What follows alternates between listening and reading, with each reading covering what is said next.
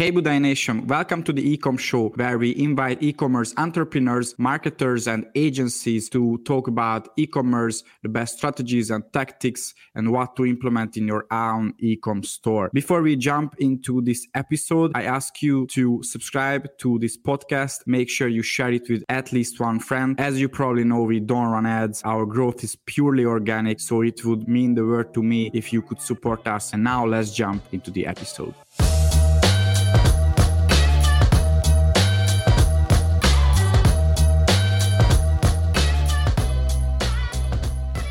Hello everyone, here is Daniel Budai with a new episode of the Ecom Show, and today I'm here with the founder of Nab Leather from Toronto, Canada. I'm excited to have him here today because uh, he's not the first uh, founder of a leather company here. I think if I count it well, then you are the fourth person. So uh, now I already have some experience in this very interesting niche. I will talk about the product, how this brand stands out, also uh, their marketing efforts, how they do things. So very exciting conversation. How are you today, Neb? Good to have you here. Doing well, yeah. Thank you for having me. I'm a little bit surprised that you'd had a couple other leather brands before us, but you know, it's good to know that you have some experience with this niche. Yeah, and I think uh, you are not the first Canadian leather brand, actually. Uh, oh. you already had one, uh, but now we are close to 200 episodes. So, uh, yeah, we had a few shots to interview leather companies. So, let's start with the early days. And I'm really curious when did you start this brand? If this is your first business, and uh, and why the leather industry? Yeah, so uh, we've been around leather a long time. Me and my brother, uh, our parents had a, a, leather goods company, but they focused more on import. And so, you know, they they had uh, they would import leather goods and they'd sell them at flea markets. Uh, and then around that time, we we were young. We were in high school. We started making our own belts and selling them at flea markets. Um, and we found it was a it was a pretty good response. We found even at that time people really cared for Canadian made goods rather than imported goods, which which is what my parents were doing. Uh, so that's kind of how we got started. Um, then you know as the pandemic hit, everything closed down and we were forced to go online. So in that sense, the pandemic has been a bit of a blessing. Mm-hmm. Yeah, just like for many e-commerce companies, I think. Mm-hmm. Um, so also it's very interesting you mentioned that Canadians they care about local uh, local products, right? Uh, yes. Because it would be a long conversation that some countries they care more, others they care less about this thing. Yes. How, what do you think? How have this changed over the years? Uh, is it? Yeah. Uh, a great yeah. question. So Americans, I think they care the most. They're super patriotic. They care about made in USA. But we're seeing that a lot now in Canada too, um, especially in, in more rural areas. But uh, after the pandemic, you know, there was such a, a heavy reliance on import. There were supply chain issues everywhere. Canadians were not getting goods they needed. So I think that definitely shifted people's thinking and mindset that no, we really need locally made goods. Uh, we can't be so reliant on other countries and import. Yeah, yeah, interesting. So I think we can call it a family business. Would you call it a family business because of your parents? Yep, exactly. So when did you bring this uh, business online? Exactly. In 2020. Yeah, in 2020, okay. right a few months after the pandemic hit. Mm, okay, and I'm really curious. What could you see like? Was it an you know was it a fast success because of covid and, how people behaved back then or or mm. or it wasn't as successful as you expected? No not at all. And it was a it was a slow i mean i guess you could say it was relatively relatively quick but the first six months or so we didn't get a single mm-hmm. sale. We had no idea how to drive traffic. We had no idea how to build a website how to how to drive traffic to that website but thankfully, you know, tools like Shopify and, and other sites make it relatively easy to build a website. Uh, but people don't know that the stuff after the website is built is even more difficult in, in driving traffic and then you know ultimately getting conversions and sales. Um, yeah. But yeah, for six months we had no sales at all. The hard part is not the website, right? I mean, uh, building the website it's it's not the hard part; it's the easy part. And after exactly. the website, driving the right right type of traffic, making it convert, all of that. That's uh, that's a longer process for sure. Um, so yes. Yes. this was your first attempt to launch an online business, right? Yeah, exactly, exactly. We had smaller things like selling online on websites like Kijiji and Craigslist, selling belts. But you know, those are just small sales, one or two a day if you're lucky. Mm-hmm. And uh, I'm curious, what did uh, help you back then? Um, how did you learn selling online leather goods? Great question. Um, so once the website was built, we were trying, we were going into local Facebook groups posting there, trying to get sales like that to drive traffic. Uh, none of that was working. And then I reached out to, or I started getting ads on my Facebook for an agency that would, you know, help you uh, with Facebook ads and drive mm-hmm. traffic to your website. And that's it. So I, I called them, and again, we had no sales at this time. I called them, booked a booked a, a meeting. Um, then they did a deep dive on our on our business. I think it was like one thousand just to a thousand dollars just to get that dive. So we paid them. They said, "Hey, look, we like your products. We like your stuff. It looks good, but you guys have no sales. I don't think you're ready to work with us yet." That's what they basically straight up said. They're like, "Listen, go on YouTube, study on how to run Facebook ads and drive traffic, and then once you have a little bit of sales volume, come back to us." Mm-hmm. That's that's essentially what they said. So I did do that. I went on. I studied Facebook um, ads started running the ads for I think we spent five or six hundred bucks. We got one sale, and I was so discouraged and we stopped again. Uh, we stopped, and uh, you know, again back to the no sales. That was a that was a, a low point for sure. Mm. Was it already in uh, 2021? How much time? This was near no. This was probably September 2020. September or October 2020. Yeah. Yeah. So I guess you were a bit, you know, not not as happy uh, regarding the results. But uh, what happened after? So you you followed the advice and you spent time on YouTube, or or how did you learn things, or you just hired the another agency somehow? So so after that, I actually completely switched the strategy. I went on Etsy, uh, mm. Etsy marketplace for you know handmade goods and I put all the leather belts on there. And again, we got no sales because you know the, the SEO wasn't good, and I was discouraged again. Uh, so one day I was at the flea market and I saw this lady just selling masks, and you know this is kind of peak pandemic. Everyone's buying masks, and she was selling Toronto Maple Leafs, Toronto Raptors, like sports masks.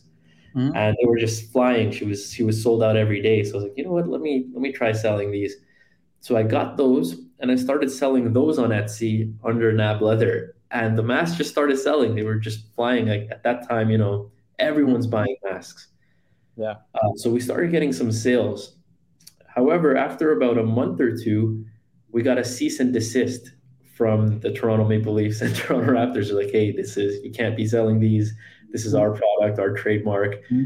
And so we had to stop selling the masks. How this actually helped us was, you know, we got six or 700 sales in masks. And so we got rid of the masks, but on Etsy, it still showed uh, on the top left 600 sales. And that is a little bit of social proof.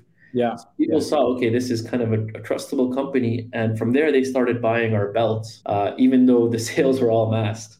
Um, and then once they started buying the belts, they saw, hey, this is a good product, leaving reviews. And we started getting consistent sales and cash flow from that. Mm, very interesting. How much time passed? A few months to get this, that? This was probably eight months after we started.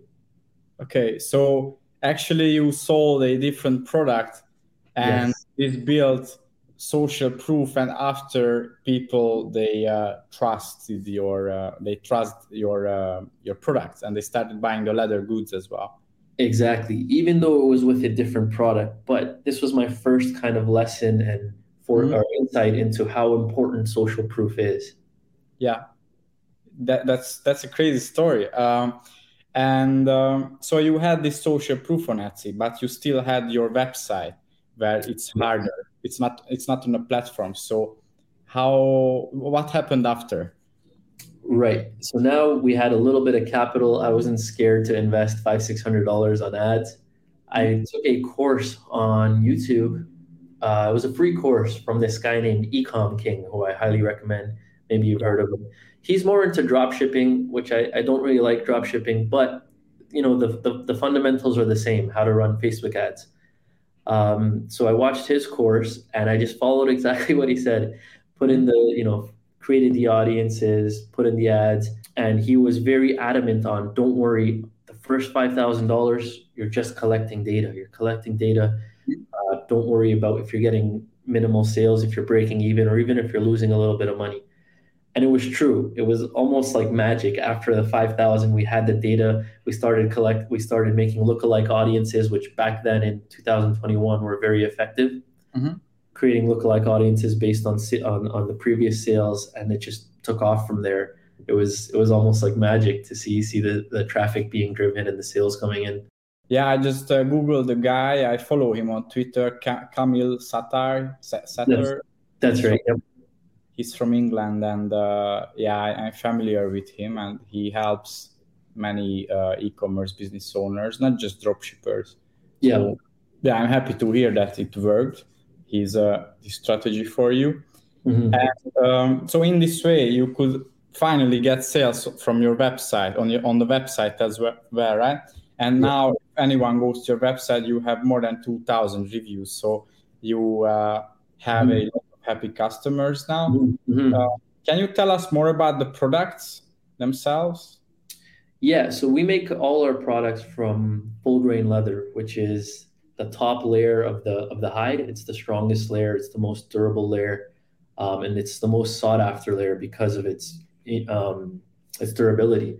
So mm-hmm. when you make products with these, they're heirloom quality, which means they're lifetime quality. You can pass them down to your kids. Um, they're going to last forever as long as you take decent care of them.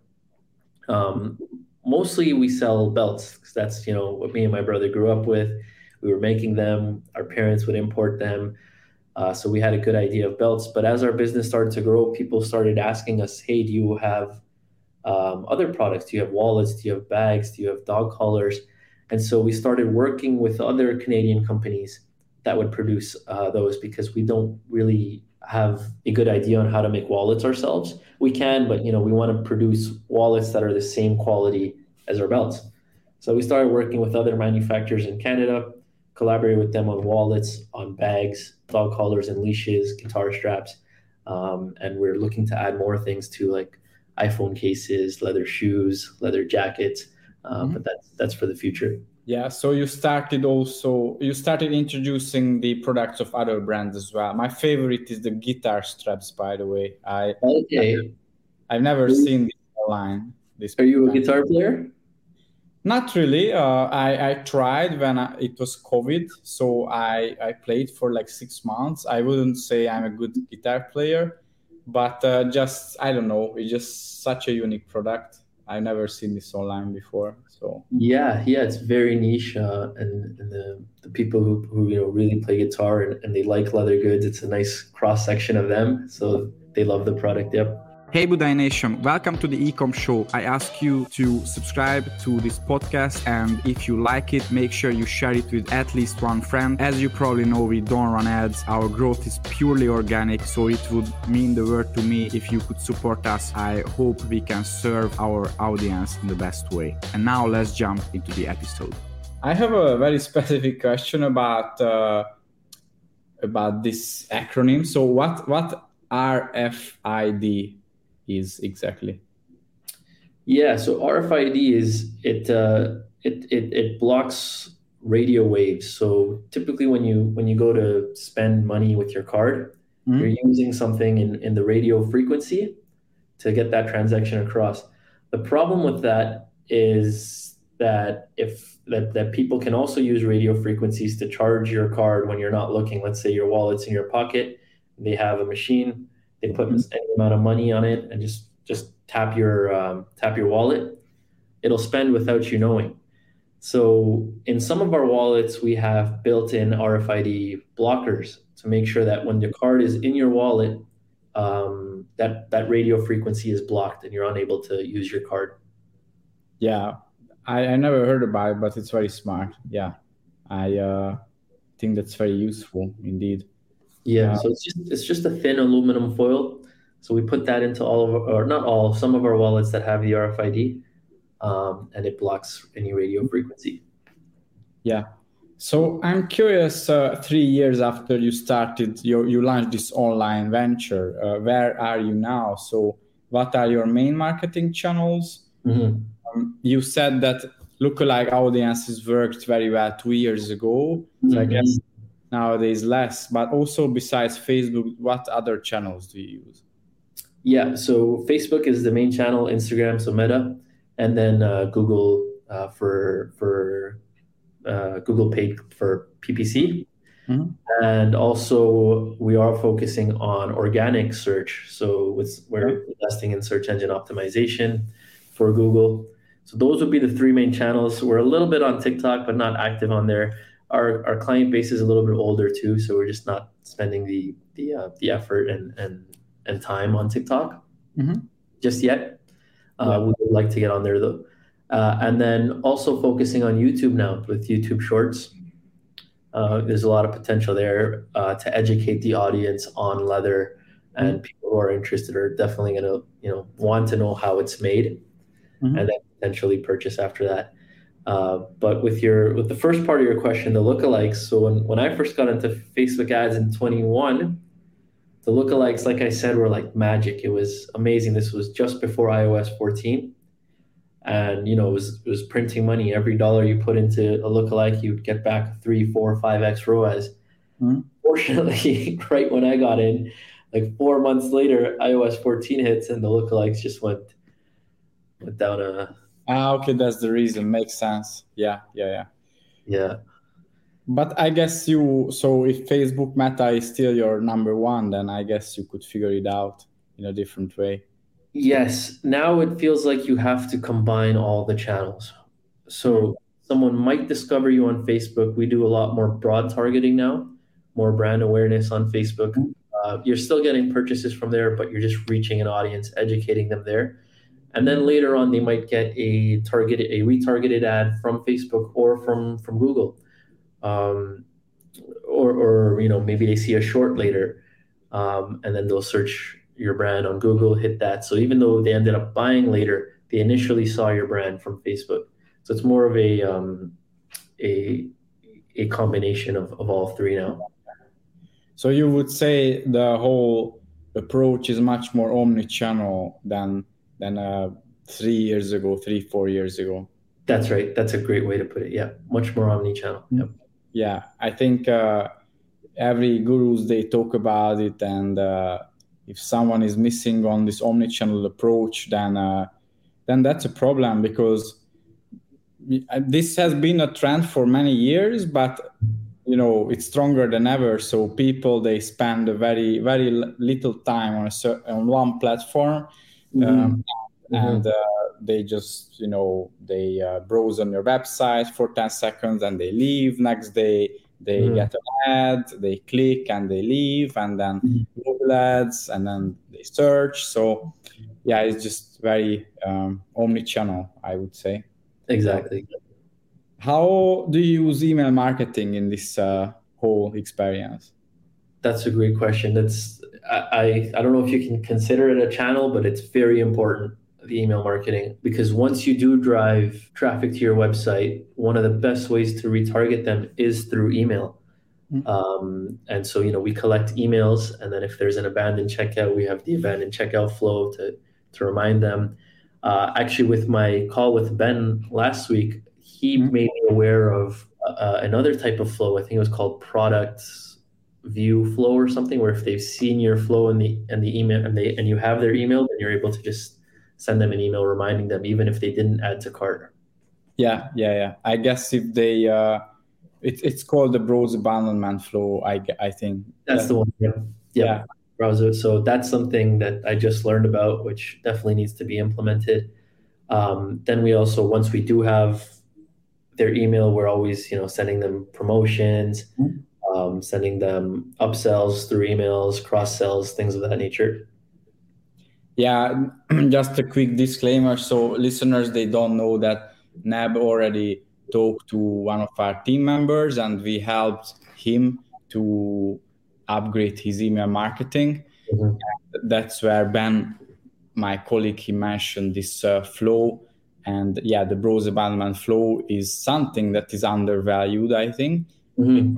Uh, it generates sometimes as much money as an abandoned cart flow which is uh, which mm-hmm. is uh, very well known in e-commerce nowadays so mm-hmm. that's something to look into for everyone um, so i'm really curious uh, in this journey what what uh, has been the toughest moment for you uh, it would probably be that first six months um, mm-hmm. the first six months of just getting no sales and and you know you have you built this website and you put work into it and you think the website's beautiful you believe in your product but for some reason you're not getting sales. And that that can be very discouraging. Um, so i'm very thankful for etsy you know to to to keep trying new things and then getting some cash flow to try new things with that. Um, i think the lesson learned from that is just to always iterate always iterate what's not working you know change it up slightly change it up slightly and keep trying new things until something does work. But definitely that first six months was very difficult. Um, another challenge since then and this is probably true for a lot of entrepreneurs is just staying disciplined um, and building discipline. A quote that i really like is the greatest enemy of tomorrow's success is today's success. You know once you get a little bit success today you you you tend to lose a bit of discipline. You stop trying to work as hard as you as you once did. Yeah, yeah, yeah. And uh, yeah, I think those initial months for new entrepreneurs, it's it's probably the hardest. I also remember mine early years and months. Uh, and just yesterday, I talked to someone who who is in that period of his life, mm-hmm. and uh, I always try to help those uh, people not just with good advice but also to motivate them a bit because I, I, guess you can agree but it's really just about surviving those months right? Or That's some great. years. Yeah. Because, uh, it, nothing works but even worse you don't know why. Yeah yeah. And, and so, sometimes you think that is because of you or people hate you or i don't know. So it, it, it can go very deep. Mm-hmm. uh, yeah it, it's a lesson for sure. Mm-hmm. but uh, yeah i think by time it gets better as you know your industry marketing better all of that business um, yeah yeah yeah yeah especially at that time where you know the ball's not rolling there's no movement but once you get a few small wins and you do get that ball rolling you build momentum it can uh, it can it can grow from there very quickly yeah yeah you get the momentum exactly um, and have you have you gone back to that agency? I'm just curious to the Facebook ad agency. I, I didn't. I didn't after that. Uh, for a while, I was just experimenting with Facebook ads because I enjoyed it. Mm-hmm. I was I was learning a lot, and I wanted to kind of understand it um, deeply. So I'd say for about a year, I did the Facebook ads myself. Mm-hmm. Then I went to a different agency, and uh, you know I liked what I liked their offer. I liked what they were pitching. They were also doing. They also had a content strategy. I think I was with them for about five to six months, and this was also a lesson for me. Agencies are not just like a magical button. yeah. they just they churn out five x ROAS, even though they market themselves like that. Like, hey, sign with us, get this ROAS. It's not. Agencies help in, in many ways, and and you know they save you time. They do have a deep knowledge of how to run the ads uh, and I think that's what primarily they should be used for. And if they're able to increase your ROAS even a little bit on higher on higher spends, then then they're worth the money. Um, but that first agency and a couple agencies after that, I've been burned by. Uh, I didn't have good experiences with them, but also I didn't have the right expectations. You know, I I did just think, okay, if I work with these guys, boom, magical five x ROAS. Yeah, unfortunately, many agencies they promise too much and they under deliver. Mm-hmm. Um, I think a- the agency business is something that it's relatively easy to start, even easier than e-commerce. Mm-hmm. You don't even have to spend 500 bucks on ads.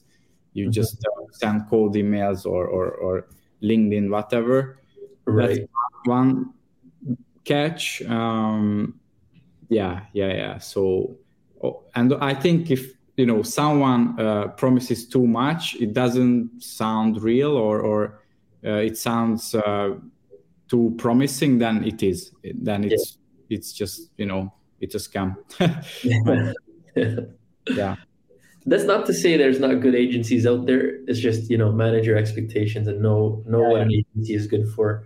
They'll they will probably increase your ROAS a little bit and they'll save you a ton of time. I think that's. Yeah, and the other thing is it also requires work from the client side. I think many people they underestimate that. Mm-hmm. And for example, in my agency, we constantly think about how we could do less work for the client because that's not why they pay us. But still, we need access, we need a logo, you know, we need certain things to get and, and get approval sometimes. So I think many business owners they underestimate those as well. For sure. Yep. That's something I, I definitely picked up on as well. Um, because the agency doesn't really they know how to run ads. What they don't know are your brand values. They don't know what your messaging is, which is very important when running ads, right? To convey your message and value to your customer, which is ultimately why they'll buy from you. Mm-hmm. That can be lost in, in the in the agency process. Yeah, yeah, yeah. So if you if yeah, so what would be your let's say top three software tools that you've used so far? Sure. Number one is probably Klaviyo uh, like we're not counting Shopify as right as the tool. So Klaviyo for sure integrates easily with Shopify. You can run all types of flows. They for the value, you know, you're paying a few hundred bucks a month, but they bring back so much retention. And uh, if you have the abandoned cart flows plus retargeting them after, selling them, cross sells, upsells, all that, Klaviyo for the value is incredible. Mm-hmm. Number two is Loox. This is a tool, uh, an integration with Shopify, which collects reviews. We talked earlier about how important social proof is, and uh, that's been huge for for my business. Where we'll send them an email asking them for a review, and then twenty percent discount on their next purchase if they leave a picture, mm-hmm. which you know, is like is a uh, is a two edged sword where you get the review and you also get a second purchase because you offer them the discount. Yeah. Um, and then when people leave these pictures, other customers see, you know, how are they styling the belts? How does it look on them? Plus, just that, you know, they said it's a good product, so it, it leaves that social proof and ultimately helps them convert. Yeah, I that was two, right? So oh. Klaviyo Loox. Klaviyo Loox. What else are we using? Um, oh, the uh, this is something we started using just a few months ago, and I'm I'm so sad I didn't use it earlier. Is a post purchase upsell app for Shopify. Okay. What is that called? That's called Aftersell. So once okay. the customer completes a purchase, they're on the thank you page and you can recommend them products there. And with just one click, they can add it to the same order. So it won't be a separate order, it'll be mm-hmm. added to the same order. Uh, and that increases order value, saves you on shipping. You know, you're shipping it in the same uh, package and that's been huge because you offer them a you know discount 15 20% on and you, you put a little timer like hey just right now accept this offer get 20% off on on this and add it to your order. So that's something I, I wish i'd added years ago but you know just added a few months ago and it's a great way to increase order value. Yeah i think uh, selling on the thank you page is is one of the biggest boosters for conversion rates. Mm-hmm. and uh, Aftersell i've never tried that one. I can recommend another one that i tried. It's called reconvert. Um, reconvert? Reconvert yeah, yeah. Okay. so yeah i recommend that one but i guess the the main thing is the same here. So you can uh, add extra products there and build urgency as you said and uh, sometimes even a thank you video. So there are different ways to tweak your thank you page and uh, yep. you can boost your revenue very fast. So yeah. Mm-hmm. I noted that down. Reconvert. We'll definitely check the, check them out as well. Yeah, I will do the same with Aftersell. Actually, I haven't tried that. Yeah. So thanks a lot, um, Nab, sharing your story today. I, I really like the the story that you shared the last three years. Thanks everyone who uh, who is watching the live stream or uh, those who will listen to the podcast later and uh, stay tuned because every week we come out with a new episode. If anyone wants to find uh, these great leather products go to nableather.com and we will put the domain link into the description so everyone can find these also i will put a uh, 50 point checklist free free checklist for everyone, and you can use it to audit your own e-commerce email marketing. And uh, thanks a lot again, uh, Nav, and everyone, and uh, have a great day.